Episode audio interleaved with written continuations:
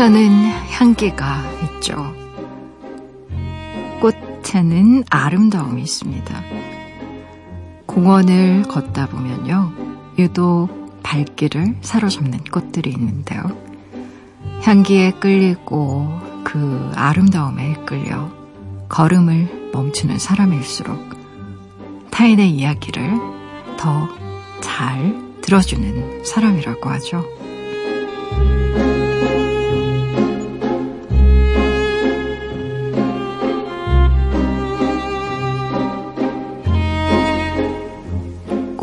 한 송이도 그냥 흘려보내지 않는다는 건 보고 느끼는 눈이 남들보다 예민하다라는 의미니까요.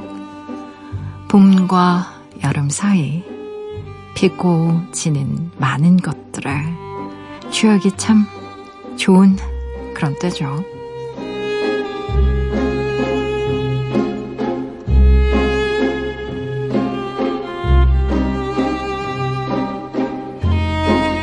5월 27일 당신만을 위하는 시간. 여기는 라디오 디톡스 배경옥입니다.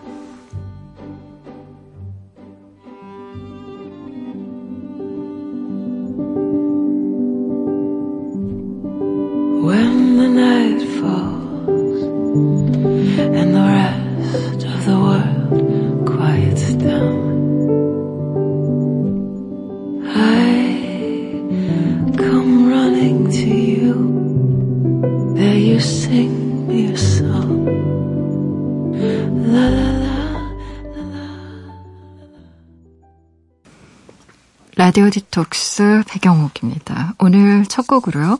레이첼 아마가타의 랄라라 같이 들으셨어요. 지난 밤 그리고 어제 하루 잘 보내셨나요? 저는 라디오 디톡스의 DJ 수설가 배경옥입니다. 음, 아, 꽃 보고 있으면 참 좋죠. 시간 가는지 모르겠어요. 음, 오프닝에, 어, 꽃의 향기에 이끌리고 아름다움에 도취돼서 걸음을 자주 멈추는 사람일수록 타인의 이야기를 잘 들어주는 사람 이라는 말이 참 마음에 드네요, 개인적으로.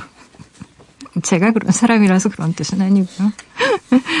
아, 어, 피디님이 굉장히 꽃을 좋아하세요. 조수미 피디님. 음, 감꽃을 보여주셨는데, 요즘에 감나무에서 꽃이 필 때라고 하는데, 여러분 혹시 감꽃 보신 적 있으세요? 어, 꽃이 피는지 잘 몰랐는데, 음, 사진 찍어서 보여주시는 거 제가 이렇게 들여다보니까 연두 색깔의 꽃이 피네요, 정말. 너무 신기한데요. 어, 꽃 좋아하시는 분들은 이즘에 이제 감꽃이 핀다고 하니까요. 공원이나 뭐 아니면 왜 아파트 단지 안에도 감나무 심겨져 있는 곳들 있잖아요. 한번 보시면 재밌을 것 같아요. 음, 잘 모르던 꽃 이름 알고 그리고 또 나무 이름 알고 이런 게 실은 뭐 그렇게 대단한 것처럼 느껴지지 않을 수도 있는데 음 아닌 것 같아요. 이렇게 뭐랄까 왜 이전에 어렸을 적에는 꽃이나 나무 이름에 정말 솔직히 관심 하나도 없잖아요. 근데 돌이켜 보면 내가 꽃처럼 예쁜 나이에, 내가 꽃처럼 화사한 나이에는 내가 살아 움직이는 꽃이라 자연 속에 있는 꽃인 잘 눈에 안 보이는 것 같습니다. 근데 내가 이렇게 나이를 들고 조금씩 뭐랄까 꽃이라고 하기엔 어, 약간 시든다라는 그런 느낌? 뭐 아니면 좀 원숙해진다라는 표현도 있으니까요. 원숙해지는 어떤 그런 느낌이 들 때는 음, 움직이는 사람 움직이는 꽃도 너무 예쁘고 네, 그렇죠. 젊은 청춘들 정말 남녀노소 할 것 없이 얼마나 음, 그냥 예쁜 꽃처럼 보이고 그리고 실제 자연 속에 피는 꽃도 그렇게 예쁠 수가 없어요. 음, 그래서 꽃 이름 하나 둘씩 알아가고 그리고 또 꽃 사진 찍어서 친구들에게 보내주고 저는 그게 굉장히 큰 낙이기도 합니다. 보면은 어, 꽃 많이 피고요. 그리고 또 아직까지는 본격적인 여름이 시작되지는 않았으니까요. 이제 봄의 끝이라고 생각하면 좀 아쉬운 마음 담아서 피어나는 꽃도 더 음, 자세히 볼 수 있을 것 같아요. 토요일에서 일요일로 넘어가는 새벽이에요. 오늘은 과학소설 좋아하는 분이 시라면요. 정말 흥미롭게 들으실 수 있을 것 같네요. SF 작가님이시죠. 배명훈 작가님과 함께 이야기 나눠보려고 해요. 잠시 후에 안으로 모셔서요. 이야기할게요. 방송 중에 참여 원하시는 분들은요. 짧은 건 50원, 긴 문자와 사진 첨부 문자는요.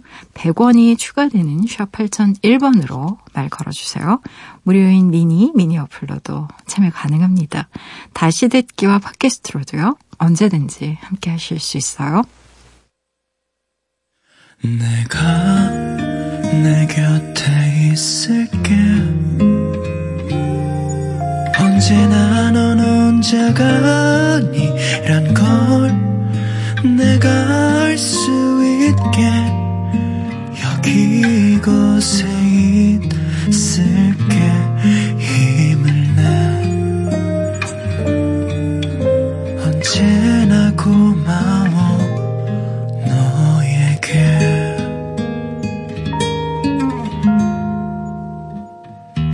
라디오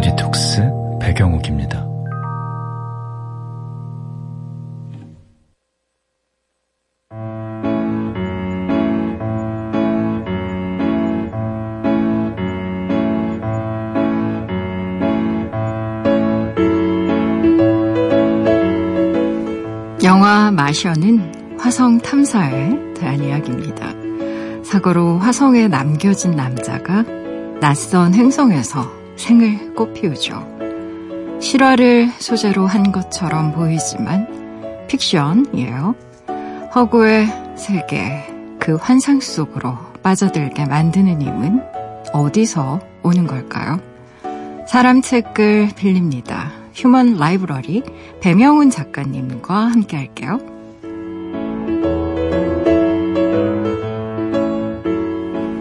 오늘 빌려서 읽어볼 사람 책은요, 소설을 쓰는 작가님이세요. 그렇다면 어떤 소설이냐? 제가 마션 이야기를 괜히 한 게 아니죠. SF 작가님이세요. 배명훈 작가님, 어서오세요. 안녕하세요. 잘 지내셨어요? 네, 잘 지내고 있습니다. 네, 네. 어, SF라는 단어를 듣고 이 네. 새벽에 좀, 어, 웬 SF?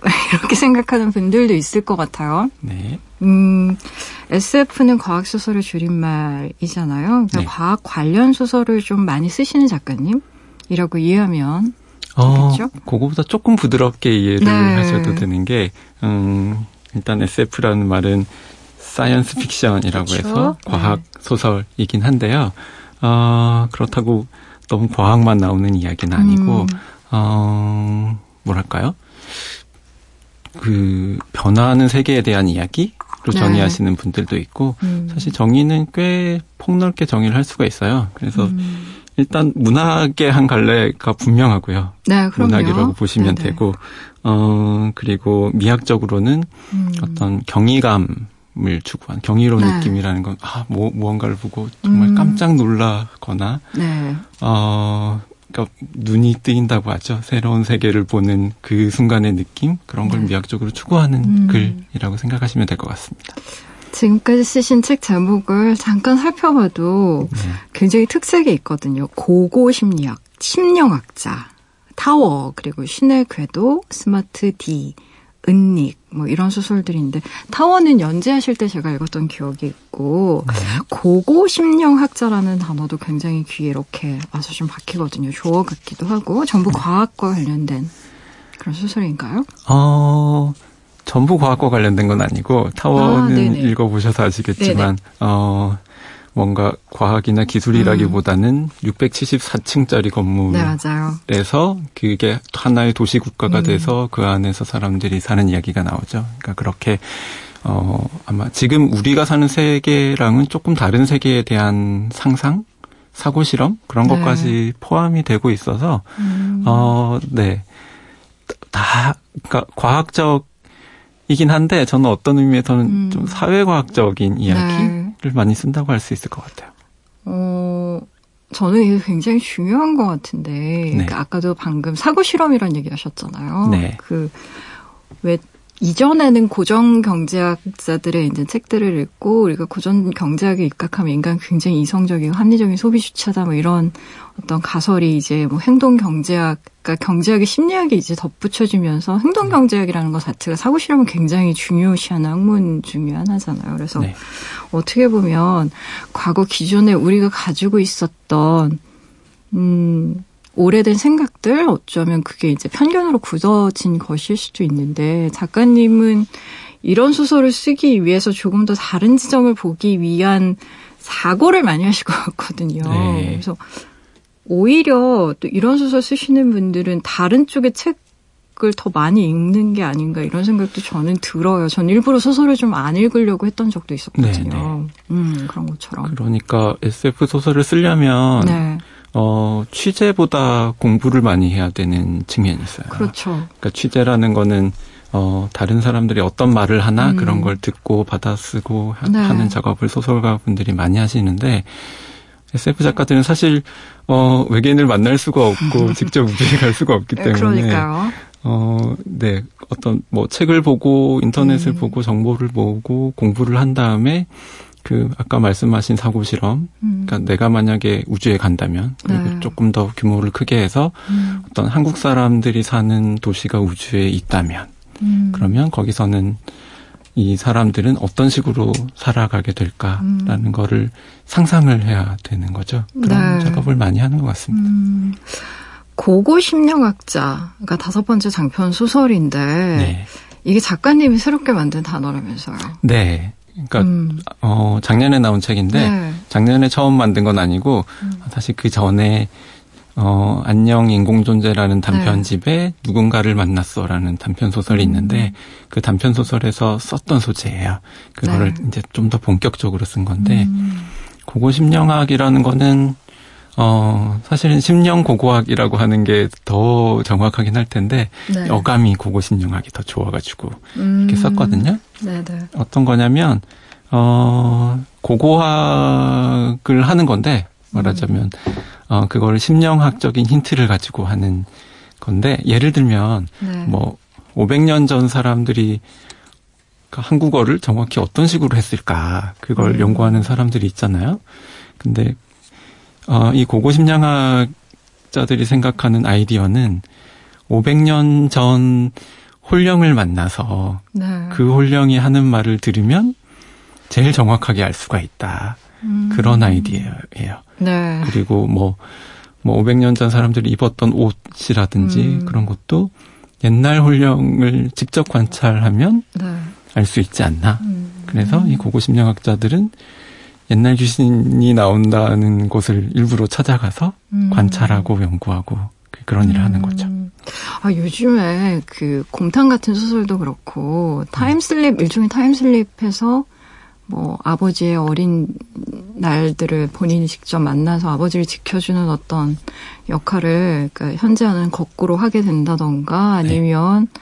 뭐 정말 몇 천 년 전, 몇 백 년 전으로 이렇게 네. 내려가는 뭐 드라마도 있고 영화도 있고 워낙에 많아졌잖아요. 이 네. 시간과 네. 관련된 어떤 우리가 음, 생각하는 기존의 생각들을 이렇게 뛰어넘는 그런 네. 것들이 많은데 어, 그 바로 그렇기 때문에 좀 배명훈 작가님만의 어떤 색깔을 입혀 넣는 게 어, 쉽지 않을 수도 있겠다는 생각이 들어요. 워낙 많이 쓰시니까. 네, 네. 그래서 그, 왜 고고학이 갑자기 이렇게 등장한 거예요. 음. 네. 왜 고고학이었을까요? 음, 음. 그러니까 딱 고고학이라기보다는 제가 네. 이 소재를 쓰고 싶었던 거는 아마 제일 처음 썼을 때는 제가 대학원을 다니다가 나, 나온 지 얼마 안 됐을 때였을 텐데 네. 그 대학원의 느낌을 담고 싶어서 어떤 학문 분야를 만들었던 것 같아요. 대학원의 느낌? 네. 대학원의 느낌이라는 공부하는 사람들의 느낌 그리고 어. 어, 또, 나름의 굉장히 힘든 작업인데, 네. 잘안 알아주기도 하고, 음, 그리고 네네. 네. 제가 좀 쓰고 싶었던 거는, 어, 그 공부하는 사람들이 쓸데없는 거 하는 것 같아도 나름 음. 진리에 접근하기 위해서 어떤 방법론이라는 게 있고, 그쵸. 그러니까 어떻게 해야 내가 읽은 거를 남들한테 설득시키는데 그게 음. 세상 모든 과학자를 설득시킬 수 있을 만큼 어, 그러니까 단계를 잘 밟아서 음. 이렇게 내가 강력한 논문을 쓸 수 있을까 그런 걸 나름 고민을 하거든요. 네, 네. 그런 방법론이라는 거 그거 그게 저는 좀 음, 되게 가치 있는 일이라고 생각을 했는데 음. 사실 대학원 밖 바깥의 사람들은 뭐 그게 뭐야라고 생각하는 거예요. 너무 어렵기도 하고 네. 진입 장벽이 높고 네. 너무 전문적이어서 네. 사실은 그렇죠. 그래서 저는 그 과학 소설을 쓰고 있는데 네. 음 제가 제일 중요하다고 생각하는 부분은 네. 과학이 발견해낸 어떤 현상들도 있지만 네, 네. 저는 과학이라는 게 어떤 어 진리에 접근해 가는 방법 음. 그거는 제 삶에서는 그게 더 소중, 소중했다고 생각을 해요. 저한테 음. 더 가치 있는 무언가였다고 생각을 해요. 음. 세상 돌아가는 일을 보고 네. 그 중에서 정말로 진리라고 할 수 있는 거에 음. 어, 접근할 수 있는 방법, 진짜 음. 지식을 얻을 수 있는 방법 그런 음. 그러니까 생각하는 법이겠죠 말하자면. 음. 그래서 그걸 담고 싶었던 것 같아요. 어, 어떤 내용인지 이 책의 내용을 궁금해 하실 분들도 있을 것 같아요. 그래서 제가 간단히 책 소개를 읽어드리면요. 네. 도심 항복판에 솟아오른 검은 성벽의 퍼즐을 풀기 위해 고고 심리학자들의 조용하지만 촘촘한 추격이 펼쳐진다. 막 이런 약간 스릴러 같은 느낌과 네. 어, 조용하지만 촘촘한 추적 이라는 말이 마음에 들어요. 저는 너무 이렇게 음. 그 스릴러물이 너무 잔인하고 네.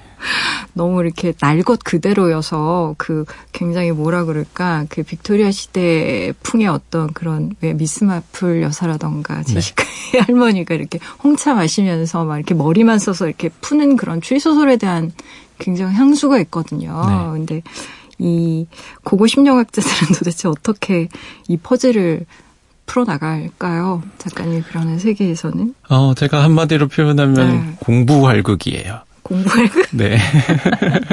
본인의 취향이 아주 공부활극. 네, 재밌네요. 그러니까 음. 말씀대로 네. 이 퍼즐을 풀어나가는 게 액션으로 풀어나가는 건 아니고, 네. 어, 세 명의 학자가 나와요.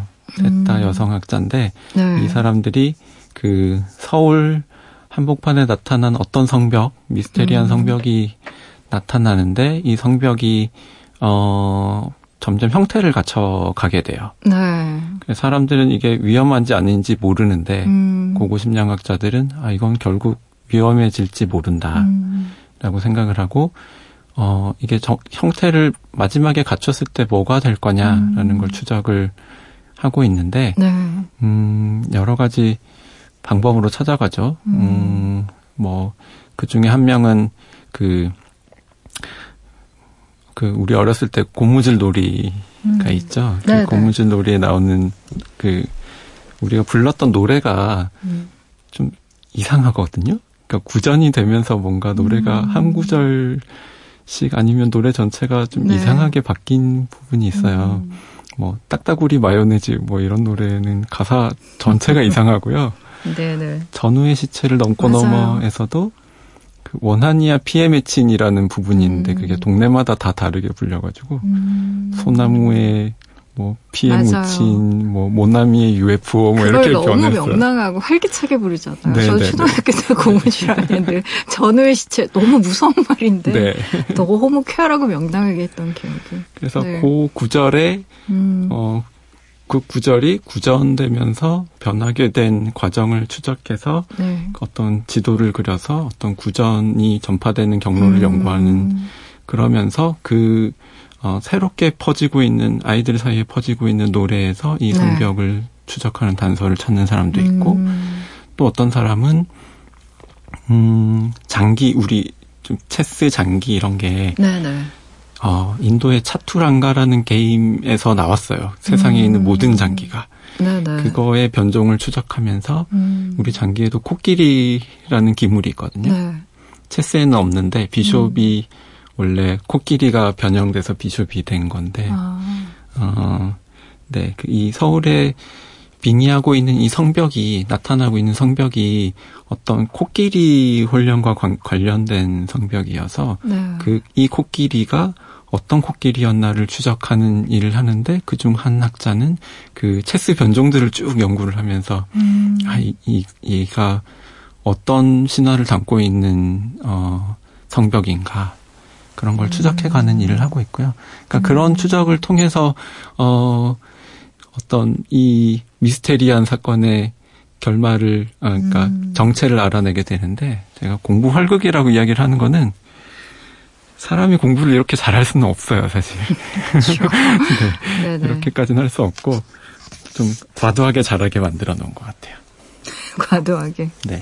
근데 수제 자체 이제 제가 보니까 뭐 홀령이라든지 빙의라든지 뭐 심령 현상 같은 것들이 많이 있어서 약간 네. 오컬트적인 느낌이 충분한 소설인 것 같던데. 음, 그래도 일단 과학 소설로 분류가 가능한 소설이기 음, 때문에, 네. 그러니까 그런 현상을 어, 심령학적으로 풀지 않으려고 애를 많이 썼어요.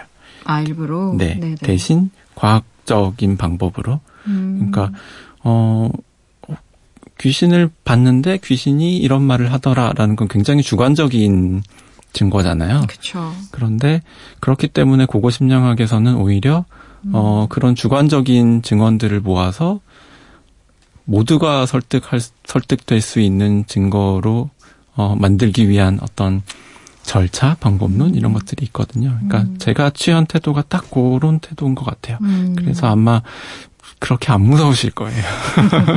아니 또 무서운 소설 좋아하는 분들도 아, 많아요. 네. 제가 무서운 걸 잘 못 써가지고.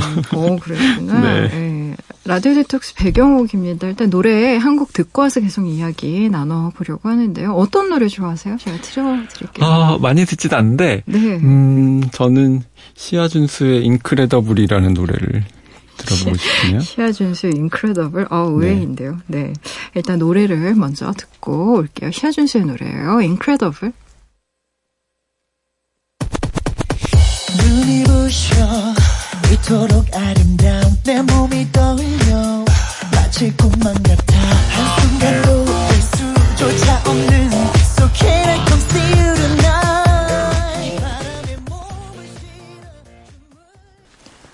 시아준수의 Incredible 듣고 오셨어요. SF 전문 작가님, 배명훈 작가님과 함께하고 있어요. 음악 나갈 때 작가님이 이거 와이프가 좋아하는 노래라고. 어, 라디오 나갈 때 막 매번. 본인 안 좋아하시는 거예요, 그러면? 아, 제가 소설에도 많이 썼는데요. 네. 그, 제가 팬은 아닌데, 음, 네. 팬을 따라다니다 보니까 반쯤 팬같이 돼가지고. 네. 아니 작가님과 이렇게 꼭 붙어 다니는 이름이 하나 있어요. 김은경. 네. 굉장히 여러 작품에 등장하는데 뭐 네. 방금 와이프 얘기도 하셨지만 뭐 설마 와이프일까? 아니에요. 네. 당연히 아니겠지. 의심을 많이 받는데 왜 이런 거 쓰면 왜 꼭 와이프나 애인일 거라고 생각? 작가들은 원래 그쵸. 그런 거 안 쓰잖아요 네. 일부러라도. 네. 네. 근데 참 팬들은 그렇게 자꾸 오해하고 싶은가 봐. 네. 김은경. 어, 계속 쓰신 이유가 있습니까? 이 주인공을? 사실 처음에는 되게 네. 간단한 이유였는데 네. 그 뭔가 새로운 스토리가 막 떠올랐는데 음. 주인공 이름 짓다가 그게 흐름이 끊기는 경우가 많잖아요. 그렇죠. 이름 저도 네. 그냥 막 지어요. 네. 소설 제목 지을 때 아니면 네. 주인공 이름 지을 때 흐름이 음. 끊겨서 네. 전에 썼던 이름을 또 쓰기 시작을 음. 했던 거죠. 그러다 보니까 쓰기 시작을 했었는데 네. 어 이게 계속 쓰다 보니까 캐릭터가 음. 생겨버리더라고요. 음. 좋아요. 그럼 김은경이라는 캐릭터는 어떤 캐릭터입니까? 음, 보통 SF에서는 네. 네. 어떤 세계와 인간의 관계가 중요한데, 음. 어, 특히 세계와 인간의 대결 같은 경우가 좀 많아요. 그러니까 특히 영화에선 더 그렇죠. 네. 네. 어떤 세계의 규칙 때문에 음. 인물들이 자기가 하고 싶은 걸 못하게 되는 경우가 굉장히 많죠. 네. 김은경은 계속 쓰다 보니까 음. 그런 제약을 어 뚫는 방법을 알아내는 사람인데 음. 이게 또 정석적인 방법으로 알아내는 사람이 아니고 약간 네. 희한한 방법으로 알아내게 되는 사람 음. 그런 인물이 되더라고요. 희한한 방법이라는 건 어떤 방법이에요? 음 여기 고고심리학자에서도 김은경이 나오는데 네. 어 조은수라는 인물은 정석적으로 연구를 한 학자고 음. 근데 김은경은 되게 이상한 방법으로 연구를 하는 사람이에요. 어, 편법 뭐 어, 수단 방법 안 가리고 막 이것저것 아닌데 네. 면접을 잘하는 사람이고요. 사람 만나서 면접 조사를 하면서 이 사람이 음. 거짓말하는구나 아니구나 음. 그런 걸 알아내는 사람이고 그러니까 그런 방법을 통해서 음. 어 그러니까 약간 책으로 하는 공부가 아니고 현장에서 음. 자기 스스로 알아낸 자기 음. 나름대로 만들어낸 체계를 가지고 음. 공부를 하는 사람이라고 할 수 있겠죠. 뭐 사람의 몸짓이나 눈빛이나 태도나 뭐 대화를 통해서 네. 많은 정보들을 좀 알아내는 약간 조사원 같은 느낌의 그런 캐릭터인가 봐요. 그런 것 같아요. 이, 이, 소설에서는 그랬었고 다른 소설에서도 또 뭐 예비군 로봇 뭐 이런 소설이 있는데 네. 그거는 단편 소설인데요. 음. 그 화성에 그 지구인들이 살고 있는데 기계들이 반란을 일으켜서 음. 그 기계들과 어, 대치를 하고 있는 상황인데 네. 거기서 김은경은 원래 지구에서 그 RFID라고 하는데 그 음. 그 버스 카드도 이렇게 딱 찍으면 띠가 찍히잖아요. 이게 네. 원격으로 그러니까 작용을 하는 칩이 내장이 돼 있는 음. 거예요. 그게 음, 나중에 더 발달이 되면 슈퍼마켓에, 마트에서 그 지금 바코드 대신 하나하나 들어가게 될 거예요. 그러니까 그, 그런 걸 관리를 하던 사람이었는데 그 기술을 이용해서, 음. 네, 그 기계들과 어, 싸움을 하게 되는데요. 예를 들면, 뭐, 유기농 샐러드를 잔뜩 찍어서 음. 바코드로만 RFID를 네. 그걸 쭉 깔아놓으면 어 기계들이 봤을 때는 이게 실물이 아니지만 그 RFID 코드를 보고 아 여기는 음. 분명히 유기농 샐러드 장벽이 있을 거야라고 생각을 하게 되는 거죠. 그러니까 음. 그런 식의 좀 희한한 방법의 해법을 음. 만들어내는 사람이 된 것 같아요. 아 근데 요즘에는 정말 그 뭐 전문가분들은 그런 용어를 정확하지 않다고 별로 좋아하시는 것 같진 않지만 4차 음. 산업혁명이라는 게 지금 우리 코앞에 와 있고 실제로 뭐 자율주행차가 내년부터는 뭐 대중교통으로 이제 이용돼서 뭐 돌아다닌다는 얘기도 있고 뭐 네. 모 브랜드에서 자율주행차 운전하다 호수에 빠져 죽었네 사람이 네. 뭐 어떻게 했네 뭐 드론이 뭐, 뭐 뭐를 감시했네 혹은 뭐 요즘에는 그 드론이라던가 뭐 자율주행차라던가 뭐 하늘을 나는 어떤 차라던가 이런 것에 대한 정보랄까 이런 걸 우리가 굉장히 쉽게 보일 수 있잖아요. 네. 그래서 어 어떻게 보면 소설 안에 있었던 이야기가 활자들이 현실 속에 이렇게 내려와서 정말 또박또박 걸어 다니면서 이렇게 네. 뭔가 현실화되는 것 같고 아까 말씀하신 RF RFID요? RFID 네. 어렵지만 네. 뭐 1년 전인가 2년 전인가 이제 아마존에서 뭐 시애틀에 이제 무인 이제 샵을 오픈하면서 사람이 맞아요. 없이 그냥 왔다 갔다 하면서 물건을 고르면 바로 그냥 네, 계산이 맞아요. 되어서 나가는 그런 어떤 무인 상점들도 많아지고 있는데요. 네.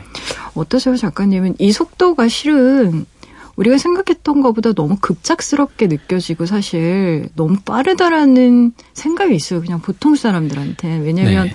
알파고가 있기 전까지는 이런 거 자체를 생각도 안 했고 그렇죠, 솔직히 그렇죠. 말하면 SF라는 건 왜 가끔 대박, 소위 말하는 대박 영화가 날 때만 잠깐 반짝이고 네.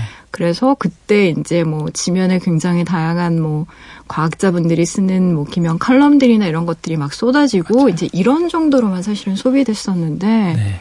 이런 게 이제 소설이나 영화가 아닌 우리 현실에서 점점 가깝게 다가오고 있다라는 느낌이 든단 말이에요. 네. 좀 소외가 남다르실 것 같아요.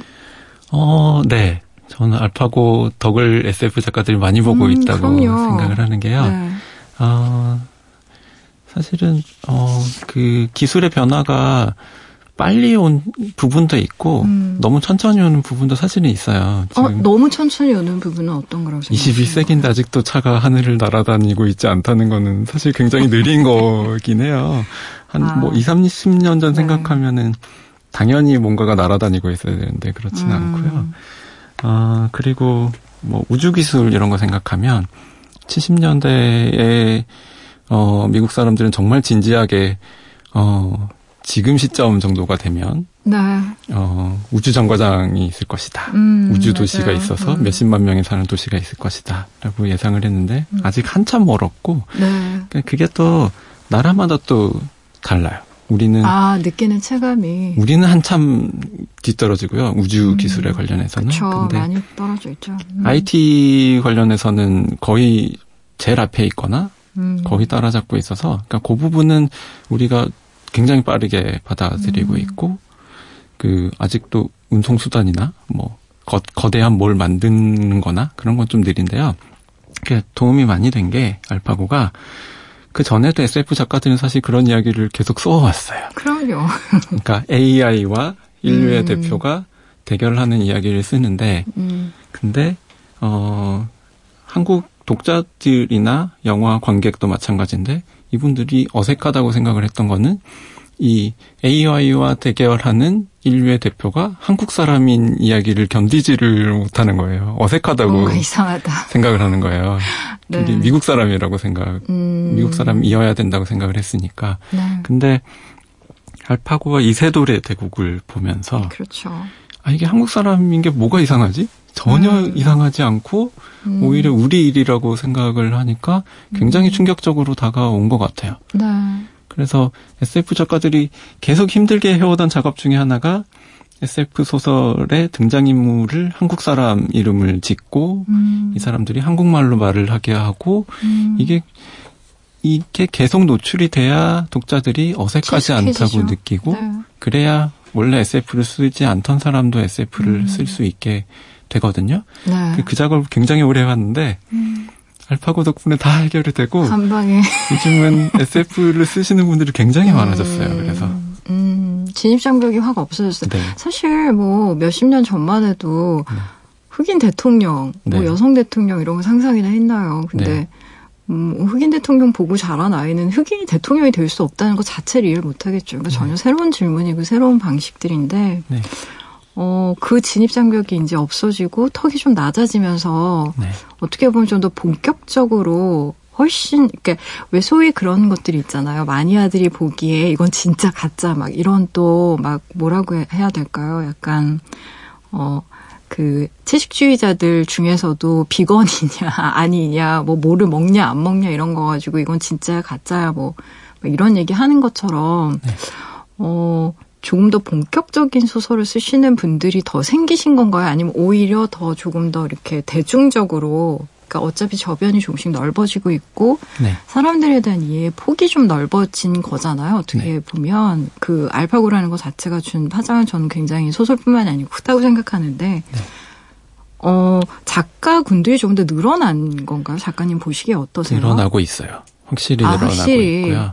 그 판매도 좀 연결이 되고 그러나요, 어, 작가님? 판매까지는 아직 제가 집계를 할 수가 없어서 잘 모르겠는데 음. 어, 작가 수는 확실히 늘어난 게 네. 어, 제가 지금 한국 과학 소설 작가 연대라는 어 그래요 맞아요 만드셨죠 작가들의 모임을 만들었는데 음. 만들면서 어 그러니까 만든 동기 중에 하나도 그거긴 해요 지금 작가들이 늘어나고 있어서 네. 뭔가 어, 적절한 음. 뭐랄까요 범주가 필요하다 그리고 모임도 필요하다라고 음. 생각을 했는데 그러면서 예전에는 SF 작가 숫자가 사람들마다 다르게 그냥 예상을 했는데 제 생각에는 20명 정도가 되지 않을까라고 했는데 진짜 놀랍도록 적어요 사실은 네. 지금 20명이라니 저희 회원도 40명, 40, 41명이고요. 근데 많이 늘어나서 네. 그렇게 난, SF 네. 작가가 전부 다 들어온 것 상태도 아니에요. 아, 그렇, 아직 좀 더 들어오실 그렇죠? 분이 있는데, 네, 네. 그러니까 뭐 대부분 들어오셨지만 아직 조금 음. 더 있는데도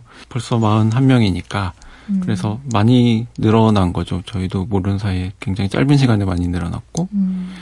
그리고 어 제가 모르는 작가분들 중에서도 SF를 써서 상을 받으시는 분들도 막 보이더라고요. 그래서 어. 점점 더 늘어날 것 같아요. 어.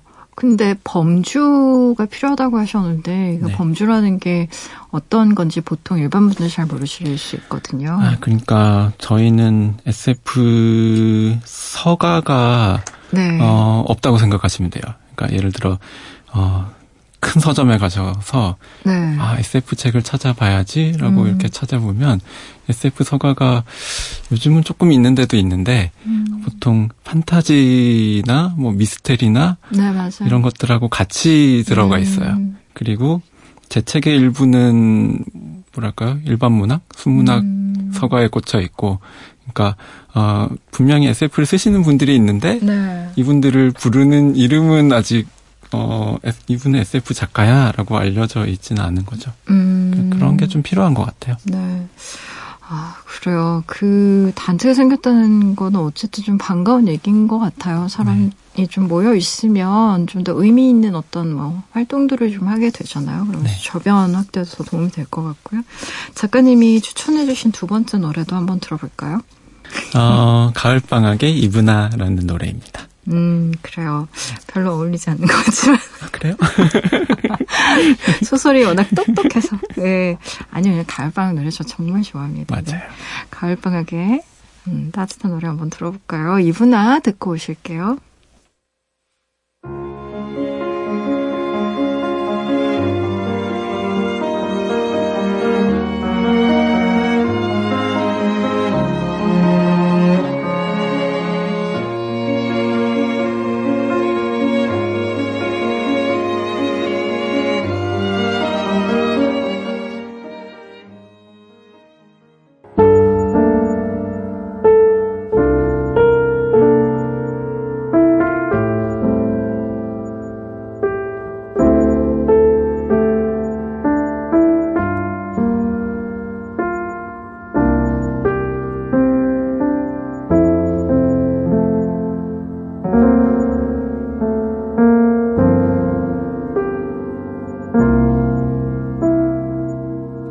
라디오 디톡스 배경옥입니다. 라디오 디톡스 배경옥입니다. 배명훈 작가님과 함께하고 있어요. 어, 과학하면 이 얘기도 빼놓을 수 없거든요. AI의 얘기 아까도 해주셨지만, 음, 인공지능이 스스로 인공지능에 대한 이야기를 쓴다면 굉장히 진솔한 이야기가 되지 않을까. 이런 인터뷰를 하셨더라고요, 어디에서. 네. 음. 어, 그 맥락이 네. AI가 요즘 뭐 예술품들 음. 창작을 하고 있, 다는 기사들이 종종 나오잖아요. 네, 그럼요. 그림도 그리고 작곡도 음. 하고. 그 소설가도 뭐 미래에 없어질 직업이 네. 있던데요. 그러니까 음. 그 그렇게 창작한 게 어, 진짜로 한 거냐. 네. 그냥 흉내 낸 거다. 음. 이런 말씀들을 많이 하시잖아요. 네. 그래서 한 말이었어요. 근데 음. 만약 SF 어, 걔는 원래 그런 소설이 꽤 있어요. 음. 그러니까 그 1인칭 화자가 AI고 네. 그 1인칭 화자가 그 AI에 관한 이야기를 자기 삶에 관한 이야기를 쓰는 음. 소설들이 있죠. 근데 물론 사람이 쓰는 거지만 음. 근데 그거를 만약에 AI가 진짜로 쓰면 사람이 쓴 게 다 거짓이 되고 AI 본인이 쓴 게 더 진솔한 게 되지 않냐. 그렇죠. 네, 그렇게 그런, 생각해보면. 그런 맥락의 이야기였어요. 음, 근데 뭐 이런 이런 기사도 본 적이 있어요. 뭐 우리가 꾸는 꿈을 그러니까 사람들이 꿈을 꾸잖아요. 사람마다 각기 다 다양한 다른 꿈을 꾸는데 그 꿈을 영화처럼 찍어서 보여줄 수 있는 세상이 되면 네. 상상력이 풍부한 사람의 값어치가 더 올라갈 것이다. 뭐 이런 얘기도. 네. 우리 이제 뭐 뭐 우리 이 시대에 그러면 AI든 아니면 왜 다양한 어떤 음, 로봇이든 우리가 네. 경쟁에서 인간만이 가질 수 있는 경쟁력이라는 게 뭔가 이런 질문들도 사실은 많이 나오니까 네. 어 아마도 소설 속에서 어, 그냥 순문학 작가 입장에선 그런 것들을 생각하게 되는데, 물론 SF를 쓰시는 분이니까 좀 다른 의견이 있으실 수도 있을 것 같아요. 근데, 네. 저 같은 경우에 이제 그런 생각을 많이 하게 되는 이유 중에 하나는 그런 질문을 많이 받기 때문이거든요. 네. 왜 그렇잖아요. 이렇게 사라질 직업, 뭐 몇십 년 후에 사라질 직업 중에 1, 2, 3, 4, 5, 6, 7, 8, 90에 보고 있으면 지금 굉장히 유명한 직종들도 많단 말이에요. 의사나 네. 변호사, 회계사 이런 직종들은 누구나 다 가고 싶어 하는 곳이지만 사라진다는 거 아니에요. 네. 그것도 네. 점점. 네. 뭐, 운전사라던가 아니면 이렇게 단순 노동 하시는 분들도 이제 직업이 많이 없어진다는 건데, 어, 어떻게 생각하세요? 그, 물론 경쟁하고 싸우고 그런 대상으로서의, 음, 인공지능이라는 생각에는 저도 사실은 좀 약간 반대이긴 하지만 우리가 네. 1차적으로 생각해보지 않을 수 없는 문제인 것 같기도 하거든요. 네. 당장 우리 직업이 없어진다고 생각하면 네. 밉잖아요. 네. 도움이 되기도 하지만. 그렇습니다. 지금 저는 조금 방심하고 있는 건 음. 아까도 말씀하셨지만 돈 되는 분야가 먼저 어, 아. 대체가 될 거기 때문에 음. 어, 돈을 쓰는 거는 네 상대적으로 굳이 뭐 이걸 이걸 먼저 할까 하는 생각은 드는데 네. 근데 음, 가슴이 아프면서 너무 깊은 공감이 되네요. 좀, 좀 안심이 되죠. 너무 안심이 돼요. 사실 3개월을 머리를 빠져가면서 네. 정말 단편화를 써서 벌 수 있는 돈을 말하고 싶지 않아요. 네. 창피해서 말하고 싶지 않아요. 그렇습니다. 네, 그러니까요. 네, 음. 가끔 기술자들이 네. 취미로 개발하는 게 문제인데요. 아, 그런 사람들이 꼭 네, 있더라고요. 꼭 하고 있고, 네. 지금도 아마, 어, 모집하고 있는 공모전이 있을 거예요. AI 소설 공모전이 지금 아~ 돌아가고 있는 게 하나가 있는데, 네, 네, 네, 아, 그런 건 좀 걱정이긴 해요. 음... 실제로 이게 활성화되면 우리 직업이 좀 위협을 받긴 하겠죠, 음... 금방. 음...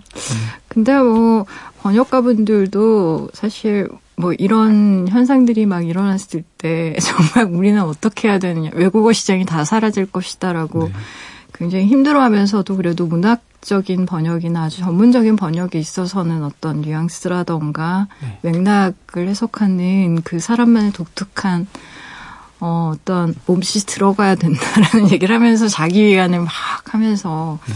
그랬던 생각도 나는데 한국의 SF 시장이 사실은 네. 음, 많이 협소하긴 해요. 크진 음, 않아요. 네. 정말 우리나라처럼 스티븐 킹이 안 팔리는 나라도 없거든요. 진짜 네. 놀라울 정도인데, 네. 어, 어떠세요? 이제 새롭게 또 쓰고 싶은 이야기도 있을 것이고, 지금 쓰시고 계신 이야기도 있을 것 같은데, 음. 어떤 이야기를 더 쓰고, 어, 어떤 독자들을 더 만나고 싶다 이런 바람을 가지고 계신지 마지막으로 한번 들어볼까 하는데. 음, 지금 당장 쓰고 있는 건 네. 없는데, 뭐, 지금까지 쭉 써왔듯이, 어, 세계에 관한 음. 이야기를 더 쓸 것 같아요. 세계? 네. 저는, SF가 다 그렇지만 저는 특히나 음. 세계의 비중이 꽤 높은 이야기를 쓰거든요. 세계와 음. 인간의 관계에 관한 네. 이야기. 근데 사실은, 어, 비평이나 뭐 이런 부분에서 제가 쓰는 세계 부분이 포착이 안 되는 건 좀 아쉽긴 해요. 근데 음. 언젠가 알아주시는 분이 있을 거라고. 본인이 생각합니다. 만들고 싶은 어떤 혹은 구축한 그 세계라는 건 어떤 거예요? 사실 좀 막연하게 느껴지긴 하거든요. 어, 세계라고 하면. 뭐 예를 들면 아까 이야기한 타워 음, 같은 타워. 음. 네, 그런 674층 건물이기 때문에 네. 가능한 이야기가 있고 음. 그 거기서 타워에서는 그 이 사람이 어, 그 빈스토크라는 건물 안에 네네. 어디에 사느냐를 알면 대충 이 사람이 어떤 사람이냐가 음. 나오거든요. 네. 그러니까 그런 관계, 인물과 세계의 관계를 같이 설정해서 음. 이야기를 만드니까 음. 그런 부분은 어 근데 음. 뭐 비평이나 이런 데서는 인물 부분만 조명이 음. 되죠 따로 그냥 그런 건 좀 아쉽긴 해요 저는. 그러면 타워라던가 뭐 이를테면 벽이라던가 이런 공간에 대한 애착이 있으신 건가요? 그냥 세계를 공간이라고 이해하면 너무 협소할까요? 음, 그렇게도 가능할 음. 것 같아요. 공간인데 사실 네. 좀더 큰, 큰 음. 공간이겠죠. 음. 그러니까 어떤 인간이 완전히 파악할 수 없는 정도의 크기인 음. 공간? 음. 그런 의미인 것 같아요. 아, 그래요. 근데 중요한 문제인 것 같아요. 저도 점점 어, 어떤 공간을 구축하는 게 굉장히 중요하고 그 공간 안에서 어, 사람이 바뀌는 과정을 바라보는 모습이 좀 흥미롭긴 하더라고요. 뭐 네. 시간의 변화도 있을 것이고 공간에 대한 변화도 있을 것이지만 네. 예, 작가님의 소설이 정말 더 많이 기대됩니다. 뭐 마지막으로 하고 싶은 말씀 있으시면 한마디만 하고 보낼까요? 어, 저는 지금 네. SF가 전망이 굉장히 좋은 시기라고 생각하고요. 그러니까 매우 앞으로 더잘 네. 되지 않을까라는 네. 생각을 하는 게 음. 최근에 어, 한국 SF 작가의 소설을 보고 SF를 쓰기 시작했다는 분들을 만나기 음. 시작했어요.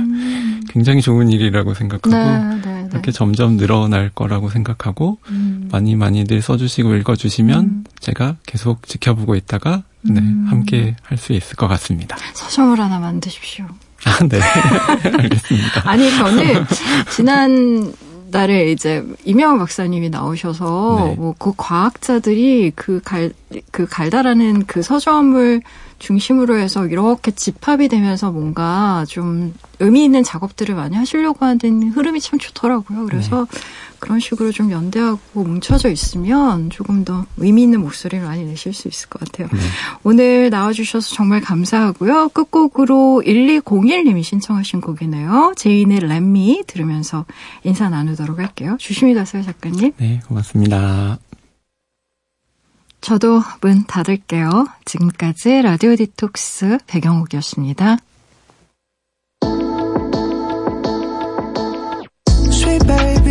Sex has meaning.